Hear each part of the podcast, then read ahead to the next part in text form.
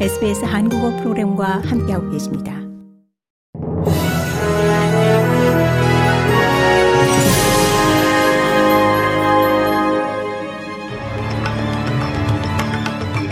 (10월 18일) 수요일 오후에 SBS 한국어 뉴스 간추린 주요 소식입니다.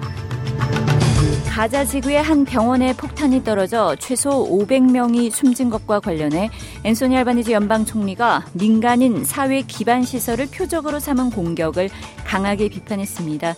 가자지구 보건부는 이스라엘이 이 병원을 공격했다고 주장했지만 이스라엘은 또 다른 테러 단체인 이슬라믹 지하드의 소행이라고 주장하고 있습니다. 알바니지 총리는 이번 사건에 대한 책임을 그 어느 쪽으로도 돌리지 않았지만 폭격과 그로 인한 인명피해가 정말 충격적이라면서 무고한 시민의 생명은 국적과 상관없이 소중하다고 강조했습니다.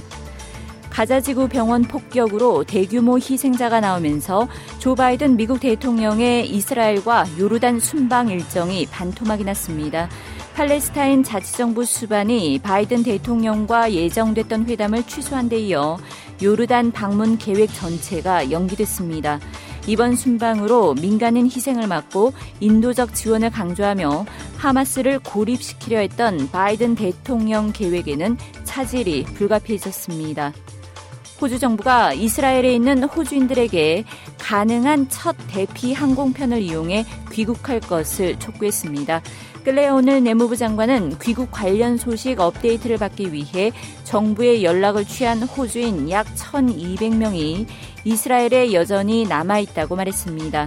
오늘 장관은 이들 중 일부가 이 초기엔 대피 항공편으로 귀국 의사를 전했지만 후에 결정을 바꿔 빈 좌석들이 있었다고 설명했습니다.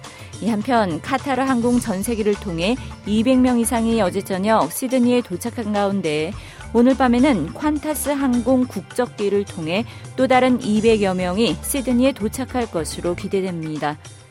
호주가 남태평양 섬나라 피지에 추가 14대의 부시 마스터 장갑차를 제공하고 이 새로운 전략적 파트너십 하에 호주 방문객에 대한 비자 신청을 신속 처리할 방침입니다.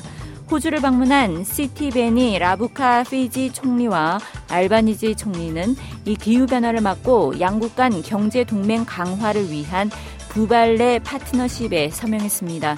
부발레는 가족을 뜻하는 피지 연합입니다. 라부카 피지 총리는 또 중국과 맺은 치안 협정을 파기할 의도를 시사했습니다.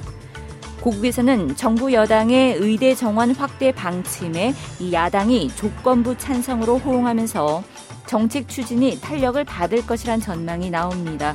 원칙적 찬성 기조를 재차 확인한 민주당은 공공의대나 지방의사제 도입 등이 반드시 포함돼야 하고 특히 이번 논의가 국면 전환용 카드로 소모돼서는 안 된다는 견제구 역시 있지 않았습니다.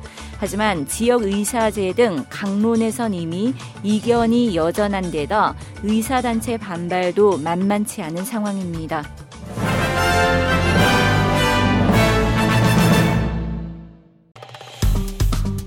좋아요, 공유, 댓글, SBS 한국어 프로그램의 페이스북을 팔로우해주세요.